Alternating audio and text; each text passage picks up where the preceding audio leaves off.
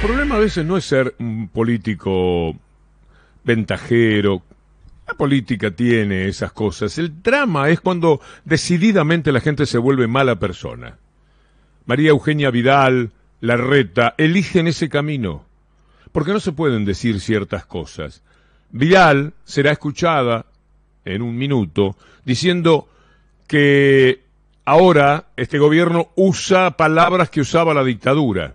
Esa dice, la dictadura hablaba de antisoberanía y antiargentino y estos están haciendo lo mismo. Pero ¿cómo no se va a hablar de la antisoberanía? ¿No lee los diarios María Eugenia Vidal? ¿No ve que juegan a favor del Fondo Monetario Internacional? ¿Y antiargentino? ¿No se es antiargentino, antipatria, cuando primero está la patria financiera, la patria estadounidense, eh, la embajada de los Estados Unidos, a la que todo hay que tolerarle, no dijeron una sola palabra del exabrupto inicial del embajador Mark Stanley, el representante ahora de Biden, y es de Biden, es de los demócratas, por lo tanto, siempre parecen un poquito mejor que los republicanos, que son unas bestias peludas, desagradables, feos, mentirosos y asesinos, como ha quedado demostrado, ¿eh? Quieren hablar de la guerra de Irak, charlamos un ratito y de tantos otros episodios atroces porque también los asesinatos cometidos en nuestra América Latina tienen como punto de partida lo que hizo Estados Unidos para que se dieran aquellos golpes de Estado. Esa compara María Eugenia Vidal a este gobierno que se debate a veces en la impotencia de no tomar las decisiones que debe tomar para no herir tantas susceptibilidades de esos diarios miserables y de esos políticos miserables.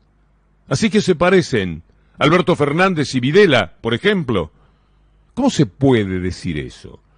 ¿Cómo se puede abusar de la posición dominante que implica tener a esos diarios justamente de casa, los diarios anti-soberanos, anti-argentinos, y que fueron tan favorables a la dictadura y que hicieron negocios con la dictadura? No es que le temían y se callaban la boca, que podría ser comprensible, es que sacaron todas las ventajas, se quedaron con papel prensa y le mintieron, le mintieron al pueblo argentino y ella dice que ahora este gobierno es lo mismo. Hay que ser mala persona, esa no es una cuestión de política.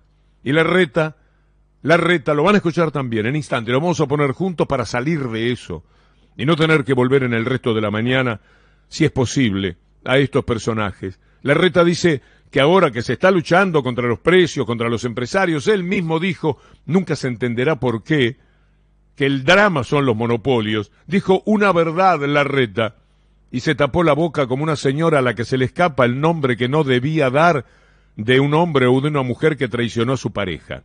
Se me escapó.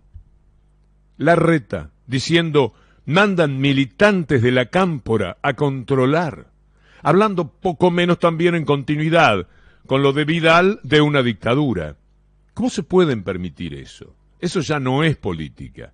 Hasta se puede bancar la traición ante Alberto Fernández diciendo que este es un gobierno que no dialoga y Alberto Fernández lo construyó sentándolo al lado en las peores épocas de la pandemia. Podía anunciar como presidente tal y al que los demás tenían que cumplir, como el resto de los gobernadores del país. A él lo ponía ahí. Error, por supuesto. Siempre lo fue.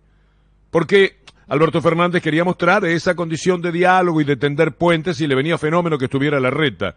Ahora le viene muy mal porque la reta es un bandido, es un chanta, chanta.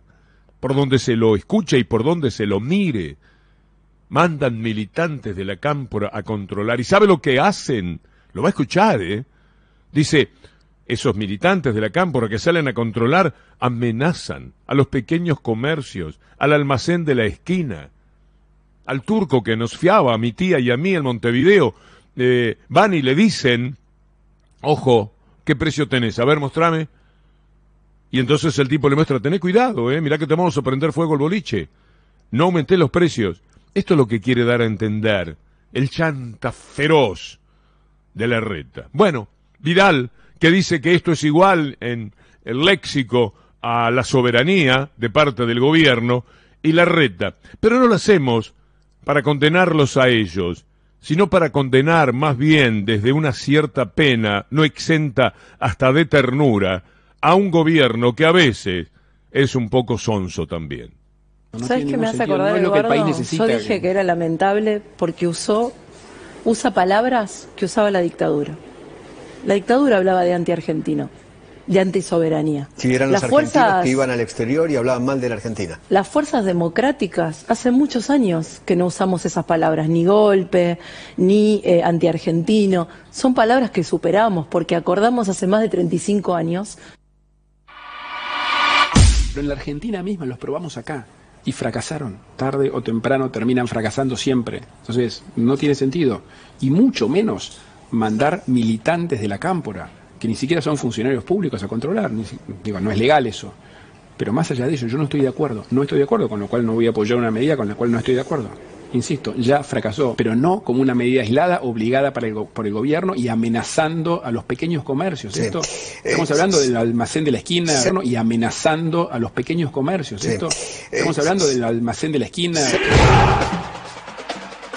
La mañana.